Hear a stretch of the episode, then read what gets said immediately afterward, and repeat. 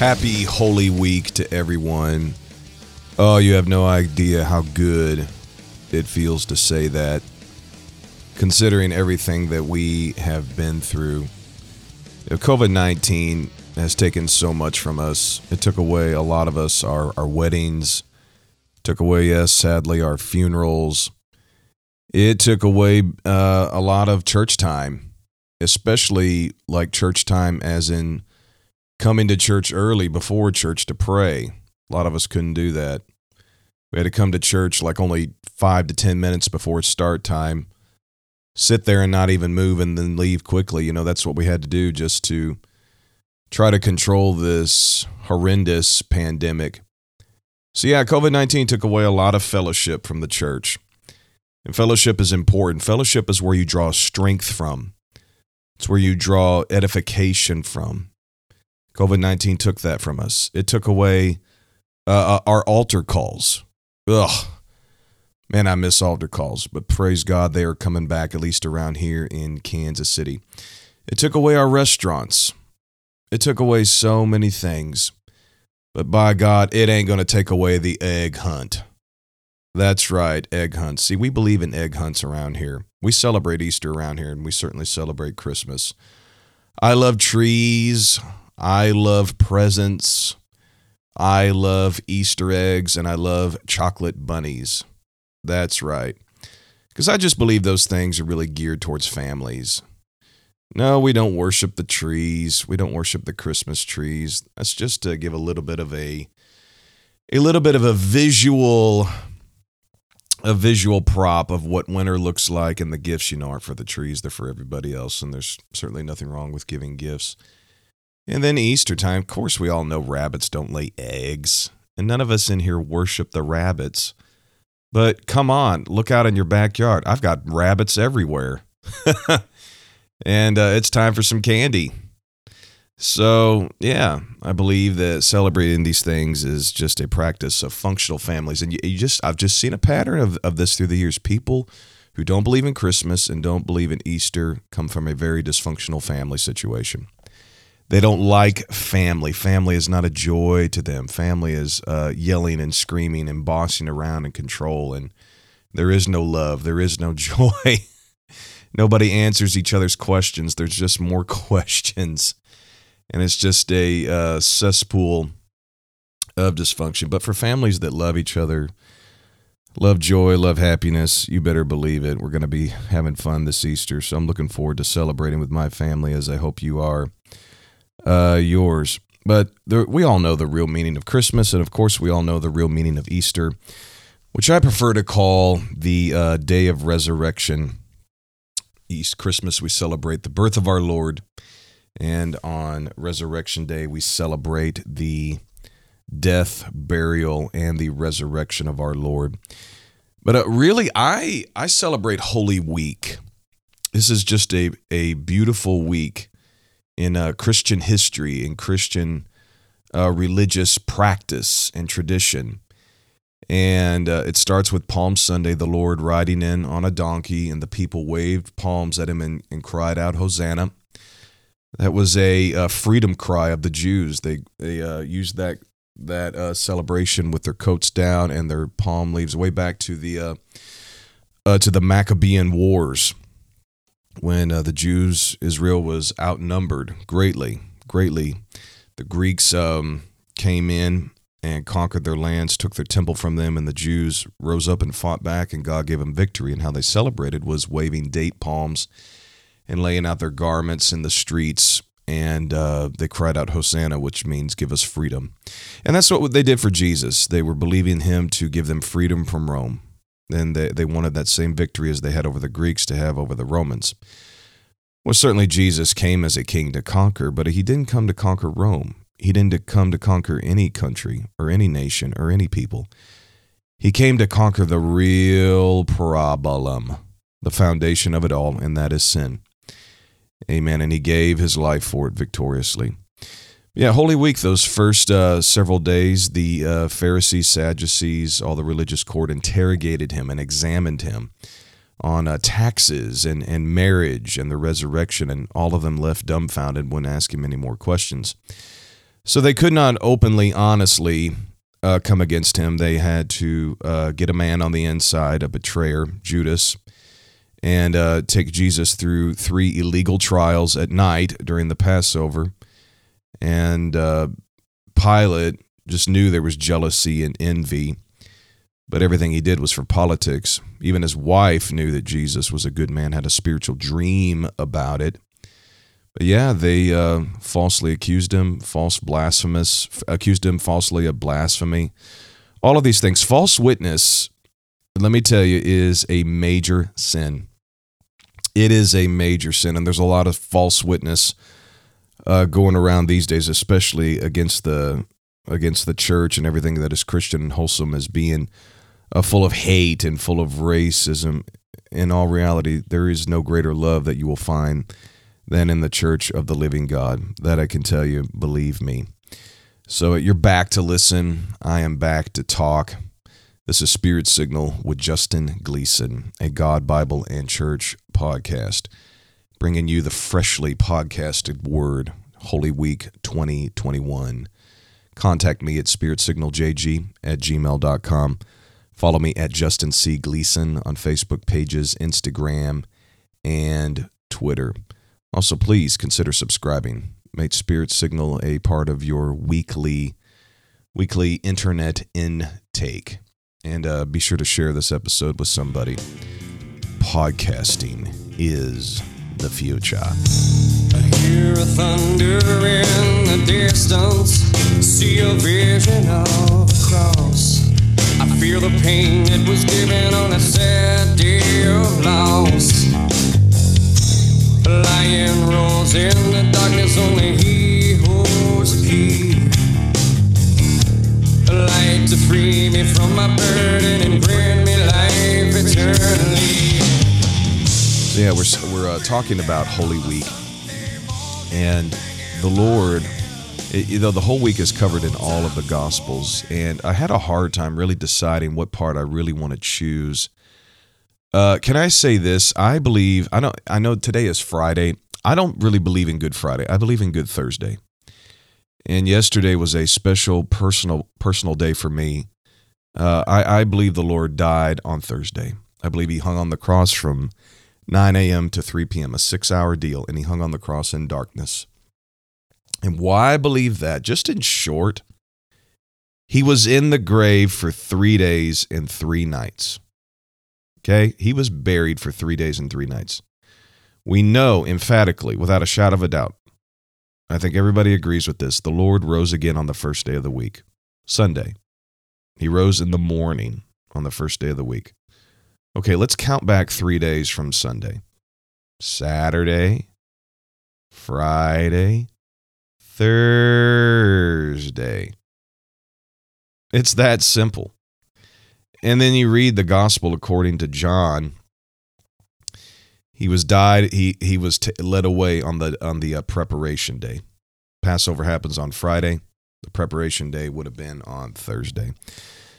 Maybe we'll get into that possibly another time, but I believe in Good Thursday. But still, it doesn't really matter. You know, we celebrate the death, burial, and resurrection of the Lord every Sunday. It's all the time. You know, you don't have to celebrate an event on the actual date that it occurred. I mean, when's the last time you celebrated your birthday? When's the last time you celebrated your birthday? By the way, all you anti Easter egg peoples, uh, don't celebrate your birthdays. That is very pagan, just so you know. There's no birthdays in the Bible, it's a pagan practice. You got to stop that. There's a lot of things you need to stop, by the way.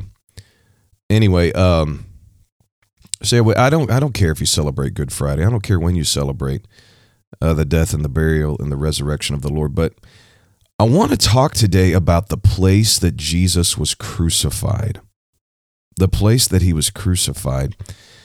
It's known in other in some gospels as Calvary, the same place. It just kind of depends on uh, the translations of the Greek and and uh, how things are written for the readers. You know, sometimes you just have different names uh, for for various places.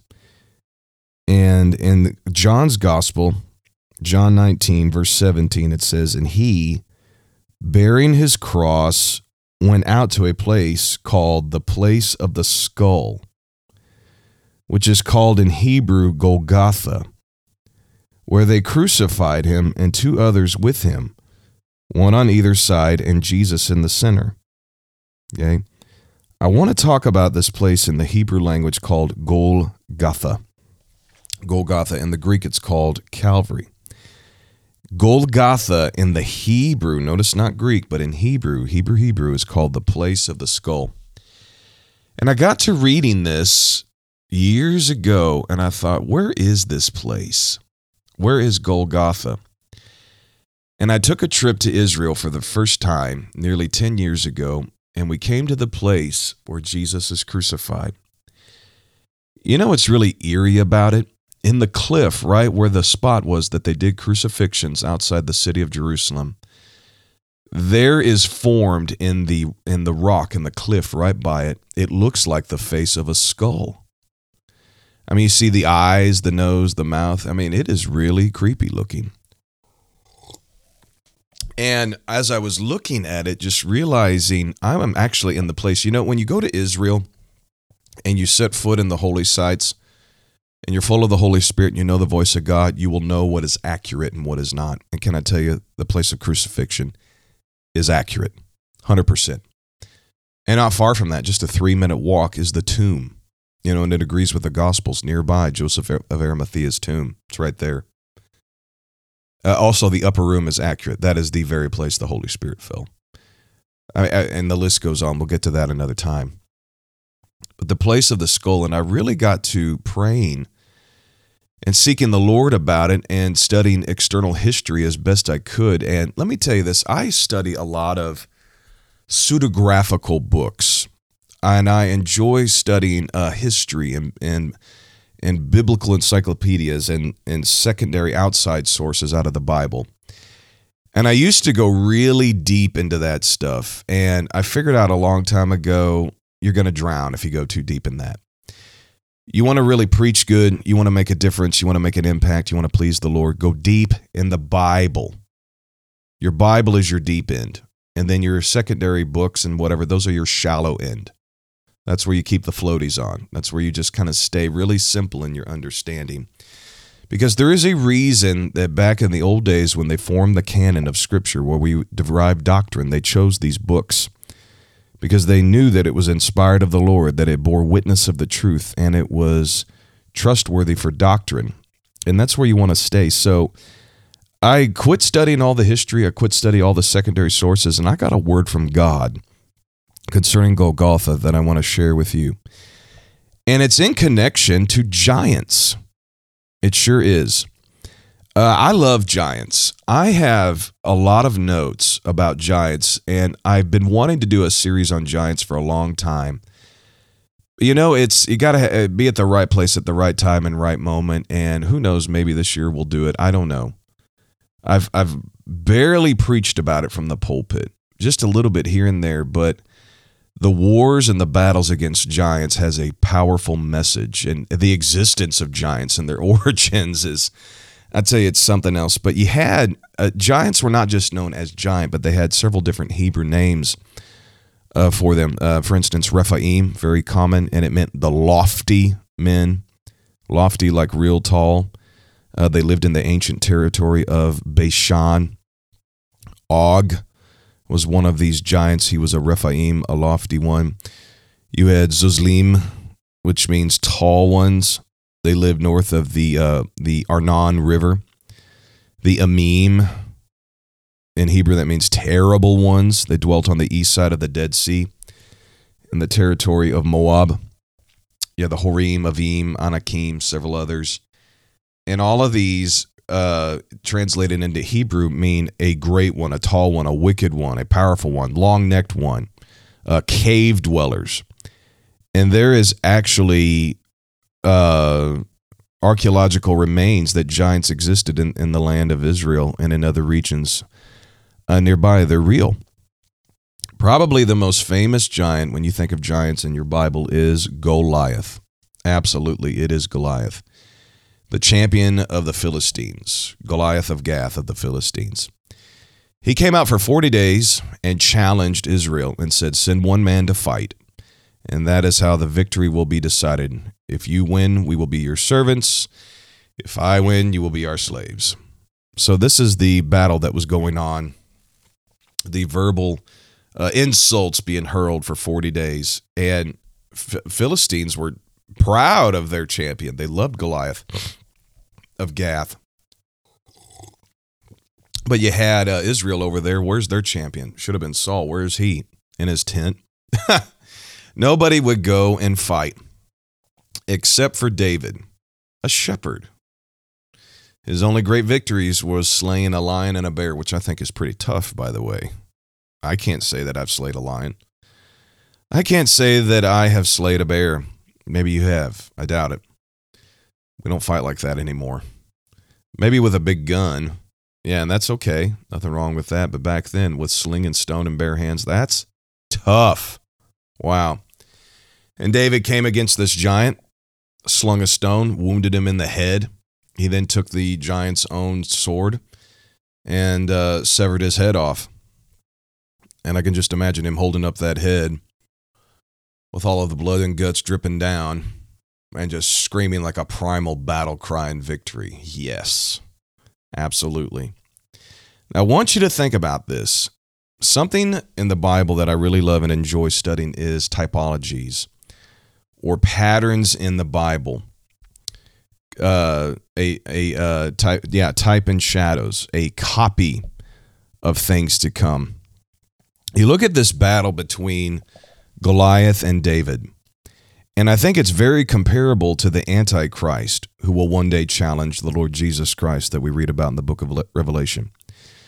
Goliath blasphemed against God. He did. He, he blasphemed the God of heaven. Antichrist will do this. He will blaspheme against God.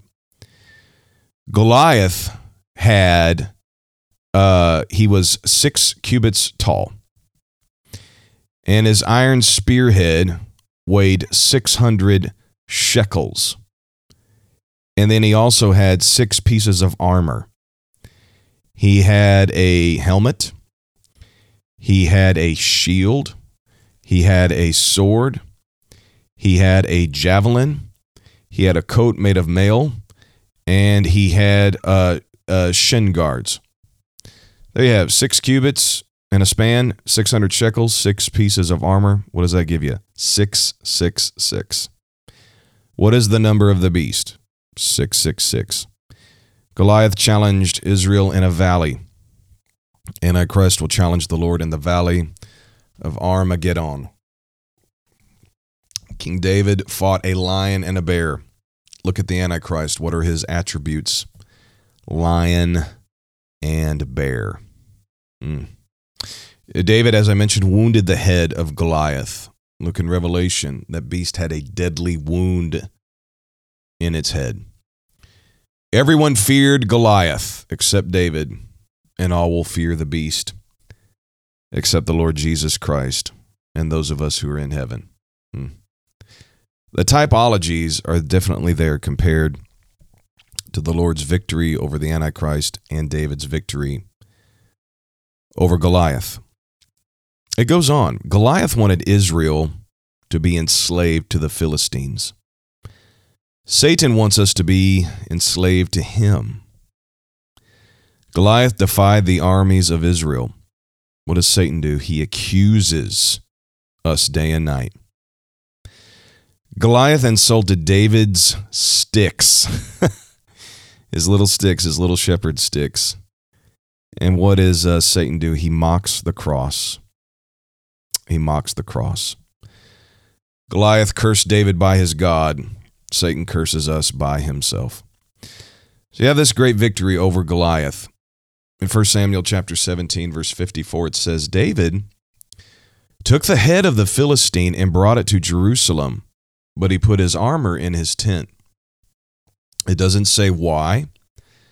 It doesn't give an interpretation or application. It just simply presents the fact that David took the severed head of Goliath. Imagine how massive that thing was. Probably smelled really bad too. Oof. But David's a man of war and you don't care. He kept his armor for himself in his tent, but he took the head and took it to Jerusalem and buried the head of Goliath in Jerusalem. That's what the Bible says. That's not Matthew Henry. That's not Adam Clarke. That's not google.com. That is Bible. 1 Samuel 17:54. He took the head of Goliath and buried it in Jerusalem. Now, Jerusalem was different in the time of David. It was actually not even known by the name Jerusalem. It was called Jebus, Yabus. And it was uh, it wasn't even the capital yet of Israel. It was just a city inhabited by a Canaanite tribe, the Jebusites. Uh, it was 20 miles away from the Valley of Elah, if you look in your Bible maps in the back of your Bible. He walked 20 miles to a Canaanite city that did not belong to Israel. Had no significance or no meaning at that time. And that is where he buried the head of the giant. David would later on go on to kill the last of the giants, Goliath's sons. A great victories, great battle. No wonder the kingship and the and and uh, the lineage and Messiah would come through David. I mean, he's a man of war. Not only cutting off the Canaanite tribes, claiming the territory that God promised to Abraham, fulfilling the word of the Lord, but in taking down these giants. Oh, that's tough. And there's no way he could have done that alone. No way he could have done that alone. But it's just interesting that he buries the head of Goliath in Jerusalem. Why did he do this? And I feel I've got revelation on this. David did this because he was prophetic. See, David was not just a warrior and king, but he was also a prophet. And when he would get to playing that harp and singing those songs, the spirit of prophecy would come upon him. And he would declare and foretell the future. David got a glimpse of one of his sons, his sons, somebody way down the line of his lineage, who Messiah would be, the Lord Jesus Christ. And David prophesied and wrote of him in the Psalms. Psalm 2 The Lord said unto me, Thou art my son. Today I have, have I begotten thee. Psalm 8 Thou hast given him dominion over the works of thy hands. Thou hast put all things under his feet. All things under his feet. Mm. Psalm 16 For thou dost not give me up to Sheol or hell, or lest thy godly one seize the pit. Psalm 22 For the dogs have compassed me. The assembly of the wicked have enclosed me. They have pierced my hands and my feet. I may tell all my bones, they look and stare at me. They part my garments among them and cast lots upon my vesture. Psalm 22 My God, my God, why hast thou forsaken me? You see, David grew the kingdom of Israel. He grew it to its fullest. He sure did. And in doing that, he saw a glimpse of the glory that would one day come for Israel that would be fulfilled during Messiah. I got to studying these things, David's visions of the Lord, especially thou hast put all things under his feet. That's a prophecy concerning Messiah. Taking these prophecies I just read to you and comparing them to the head of the giant being buried in Jerusalem, and I have found other resources to support this but it is thought to be that the place that David buried the head of Goliath outside of Jerusalem became the place that they stoned people. From the time of David, uh, you know, even to the intertestamental period. Uh, God did not command Israel to behead people, unless it was their enemies, of course. But as far as capital punishment for um, for murder, for uh, adultery, uh, for witchcraft, for making idols, any of those things, uh, you were you were put to death, and you weren't hung, you weren't drowned in the sea. No, you were beat to death by a stone. Okay, David, how did he conquer Goliath? Well, his first thing was the the stone. Smacked a stone right in the head. It's a form of stoning. Of course, he finished him off with the sword. Okay. The place that they buried, that David buried the head of the giant, David established that place to become the place they stoned people. So Goliath's head is buried in the earth. You know what they called that place? The place of the skull. The place of the skull. Now, think about this even deeper. The name Goliath in Hebrew, Goliath, Goliath, from Greek to English, Goliath. Goliath of Gath, Hebrew Gat. Goliath Gath. Goliath Gath. what does that sound a lot like? Goliath Gath from Hebrew to Greek to English. You know what it sounds a lot to me like? Golgotha. Golgotha. That's right. And I'm sure by now you've put two and two together. Where Jesus died, he died in the same very place that David buried the head of the Philistine, Goliath of Gath, the place of the skull. Hmm. They quit stoning people. They did because the Romans came in, took over. They were in charge now of capital punishment. The Romans didn't like the stoning because stoning was too quick. Stoning, you could get it over very quickly. There wasn't a lot of suffering, just one, just one slam, boom, it's over. The crucifixion was bleeding a man to death. It was a slow, painful death. They had their way with you as long as they wanted to. You weren't killed, you were led to death. And that is where they crucified people. And even our guide confirmed it. That very place, archaeological evidence has been found there at the place of the skull where Jesus is said to die. That that is in fact the very place that they stoned people. There's archaeological evidence for it. So Jesus on a cross died over the place, the very place that David buried the head of the giant, about a thousand years before the Lord. And this would make sense for the prophecy found in Genesis chapter 3 and verse number 15. God says to Adam and Eve, I will put enmity between you and the woman, or excuse me, to Satan and, and Eve. I will put enmity between you and the woman, between your seed and his seed. He shall bruise, he shall bruise your head, and you shall bruise his heel. So, literally, in the prophecy, Messiah would defeat the seed of Satan, head to heel. Well, what is the seed of Satan? I think it was giants. I really do. I really believe the sons of God, as the Bible says. I take it literally. Sons of God came to the daughters of men, took them as wives, and bore children with them, and their children were called Nephilim, which means mighty ones. A race of the giant. That's right. Hmm. Wow. As David conquered the seed of Satan and buried that head, he knew prophetically where the Lord would die a thousand years later. The Lord fulfilled that prophecy with his heel nailed to a cross right over the head of that giant. Now, David eliminated the giant race. There was no more giants after David but there still yet remained their spiritual fathers, devils, alive and roaming through the earth. And Jesus came to cast out Satan and to bring his kingdom down, and he did it on a cross. He suffered, bled, and died over the decayed head of a giant, symbolizing his victory. Amen. For you and I, over Satan and over sin. It is no wonder that Paul and all the New Testament writers, looking at Jesus, looking back at the Old Testament, seeing all of these type and shadows and seeing all of these victories and seeing all of these powerful spiritual things that Paul says in 1 Corinthians 2, we speak the wisdom of God in a mystery. The hidden wisdom which God ordained before the ages of our glory, which none of the rulers of this age knew, for had they had known, they would not have crucified the Lord of glory. You know, when you think of death, you think of loss, you think of defeat. But Jesus on that cross, it was victory.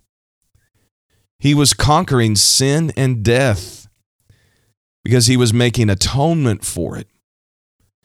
On that cross, all of the sins of the world were being placed upon him, and he died and shed his innocent blood and became the sacrifice for it. He conquered the giants. He conquered the demons. He conquered the principalities. He conquered the powers. He conquered the spiritual host of wickedness in high places. He did that on the cross. And he did it for you and I. Nobody would go and challenge Satan. Nobody was brave enough to challenge Satan. But Jesus Christ, like David, who said, I'll get out there and fight, he got out there and fight and endured the pain, and he endured the suffering. He endured the shame, he endured the exposure, he endured the false accusations, the blasphemy. He endured the injustice of that crucifixion. Why? He did it because he loved Israel. He did it for because he loved the world. He did it because he loved the sons and daughters of mankind. He saw what Satan had done, not only through giants, but through demon possession, through wickedness, through sin. He saw what it did to mankind, and God said, I'm not going to allow the devil to get away with this much longer. And he suffered and bled and died so you and I wouldn't have to. It should have been you and I on that cross, but the Lord got on that cross for us. He did it. I've got a revelation from it. You can argue with me all you want. I don't really care. I don't care at all. I'm to the point now where I really don't care if you disagree with me. You know what? I disagree with you. He died over the head, the very burial place of that giant, Golgotha, Goliath of Gath. That's where they took and stoned people for blasphemy. And what did they accuse Jesus of? Blasphemy. Everybody else at that up until that point was worthy of death, but not the Lord. He was not worthy, not worthy to die. No reason at all, but you and I were worthy of death. And that is why he got on that cross. Saul should have fought Goliath, but he wouldn't do it. So David fought him for him. Israel should have just said, forget this deal and covenant Goliath's trying to make. Let's just attack him right now and destroy him. That's what they should have did, but no, they wouldn't do it because of fear. But it took a shepherd boy who knew how to prophesy and knew how to defend his sheep, and he said, I'm going to defend God's people. I'm not going to let this giant talk about my God the way he's going to talk about him. I'm not going to let him defy the armies of Israel. That's what Jesus did. He commanded the demons to be silent. He commanded the demons to leave the land. And he commands everybody everywhere repent of your sins and obey the gospel and come into his kingdom. Mm. Praise God. That's the message of the resurrection. That is the message of the burial. That is the message of the cross. It's Jesus did what nobody else could for victory. He did it so you and I could one day have peace and one day live forever with Him. That's right. After that great victory, David was given Saul's daughter Michal. Because of his victory over the giant, he was given his daughter, Michal. And at Christ's death, what was he given? His bride, the church. He fought for us, and we are his. That's why we celebrate this week. It's because he hung on a cross, suffered and bled and died so you and I wouldn't have to. He gave us victory over every giant we face, over every devil we face, over every obstacle. And he did it with his own blood. I'm Justin C. Gleason. Thank you, and God bless you.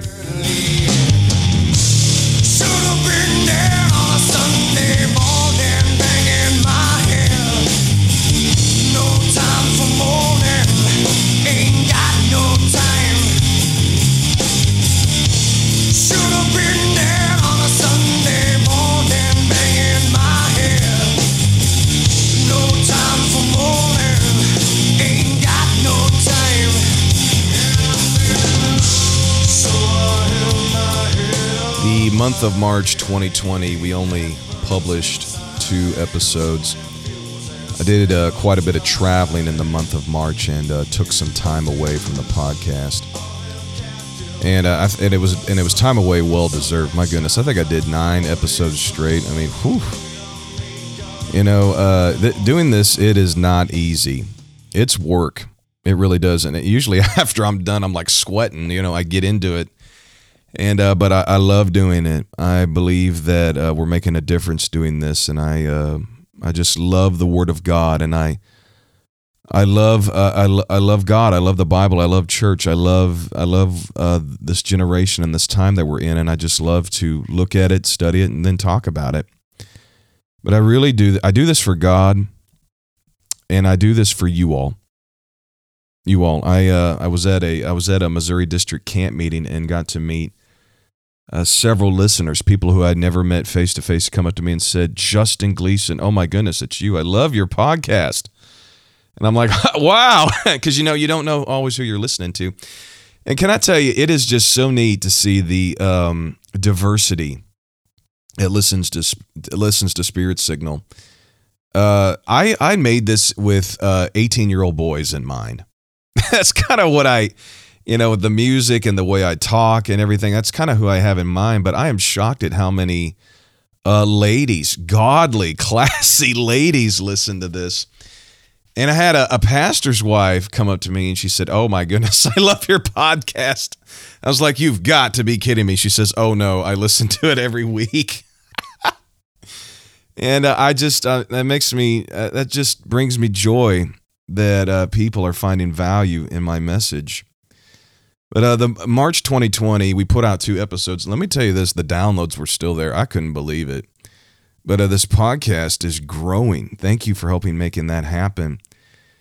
So you have uh, in the month in the in the month of March 2020, all across the world, outside of North America, coming in at number three is Ireland. Ireland, who is usually number one, you are down at number three. Number two, the Philippines. And number one, the nation of Spain. Thank you so much for all of our international listeners. On over here into North America, up into Canada. Coming in, second runner up, number two, New Brunswick. New Brunswick has made it into the top two. Thank you, New Brunswick. New Brunswick. And then number one, British Columbia. Thank you, Canada for your listenership. We love you. And uh, we're praying for you. We're going to get through this pandemic in Jesus' name. Down here to the United States of America. This land is our land. Number 10, Colorado. Number 9, Pennsylvania. Number 8, Florida. Number 7, Arkansas. Number 6, Michigan. Number five, Ohio. Number four, Illinois. Number three, Texas. Number two, yep, Missouri. Mm-hmm. And then number one, the Golden State, California. That's right. Missouri, you've been dethroned in the in the month of March 2021. I think I said 2020. I meant 2021. We're in 2021. This has been March 2021 stats. Missouri, you've been dethroned. But I, have got a theory why this happened. I noticed uh, back last summer, Missouri downloads dipped. I then noticed it also around Thanksgiving and then around Christmas and New Year's. And then I noticed it uh, in March. And I think I know why. I know for a fact that there is a major, major group of listeners at Urshan College listen to me. And what I think's going on is during summer, during the uh, breaks like Thanksgiving and Christmas and all that spring break now, all those Urshan kids leave and go home and they take their downloads to their home states. And that's why we have numbers all over the board. So, uh, Urshan, thank you for listening. Thank you uh, for making Spirit Signal a part of your podcast consumption. And that means a lot to me because Urshan attracts really smart guys and girls. It attracts uh, people who are really serious about ministry and then lets me know I've got something to say if you all are downloading it. So thank you so much for your loyal listener loyal listenership. We love you and we wish you continued success and blessings in education and ministry. We picked up some phenomenal reviews uh, here recently uh, let me. I'm reading from Apple Podcast, Apple Podcast reviews. Miss Rach Aline. I think I know who this is. That is Rachel Carpenter, the host of the Wicked or Wise podcast. Phenomenal podcast. She says the Spirit of God is speaking through this podcast. The Holy Ghost falls on me during each episode. The messages are clear and they're vital. Listen, believers, listen. Thank you so much. We have Lindsay Elms. Lindsay Elms. She says, I love this podcast. My friend got me hooked on this one, and I love it. Brother Gleason has me cracking up on almost every episode, and it hurts to laugh at times. Oh, that funny, huh? Well, good. I listen to this podcast on my drives, and this past weekend, or week actually, when I was driving back to school, I listened to I don't know how many episodes. Urshan had their pulpit conference, and literally every episode I listened to it and I fell in love with it. I fell in love with it. I just love how God works, and these episodes that I listened to fell in line with what I received at Urshan conference. That's pretty cool. Dylan HP20. I am 99% sure this is Dylan Parkey. He says this podcast is absolutely incredible. It's down to earth content. Down to earth content is what is needed for a world that is as equally down to earth about its beliefs and convictions. This podcast gives a great voice for apostolic and great content as well. Dylan Parkey, Dylan P. P.S. Great, great job, Missouri gang, supporting this podcast. Yes, thank you, Missouri. Rachel Lavender says, if you learn to escape temptation, you escape damnation. Fire. That's right. That's right. That has become a major buzz phrase around here in the Spirit Signal community. So thank you so much, listeners. Thank you so much for being a loyal audience, a great people. Thank you so much for great reviews. But most importantly, thank you so much for loving God. Thank you so much for loving the Bible. Thank you so much for loving the church. Let's have a phenomenal Easter weekend. Jesus is alive, and he is alive inside of us.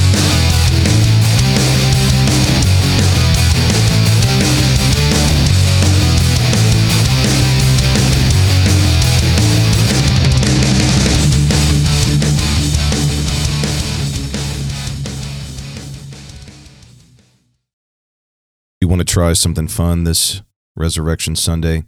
Take some peeps, put them on a plate, stick them in your microwave, and cook them. Watch them get huge.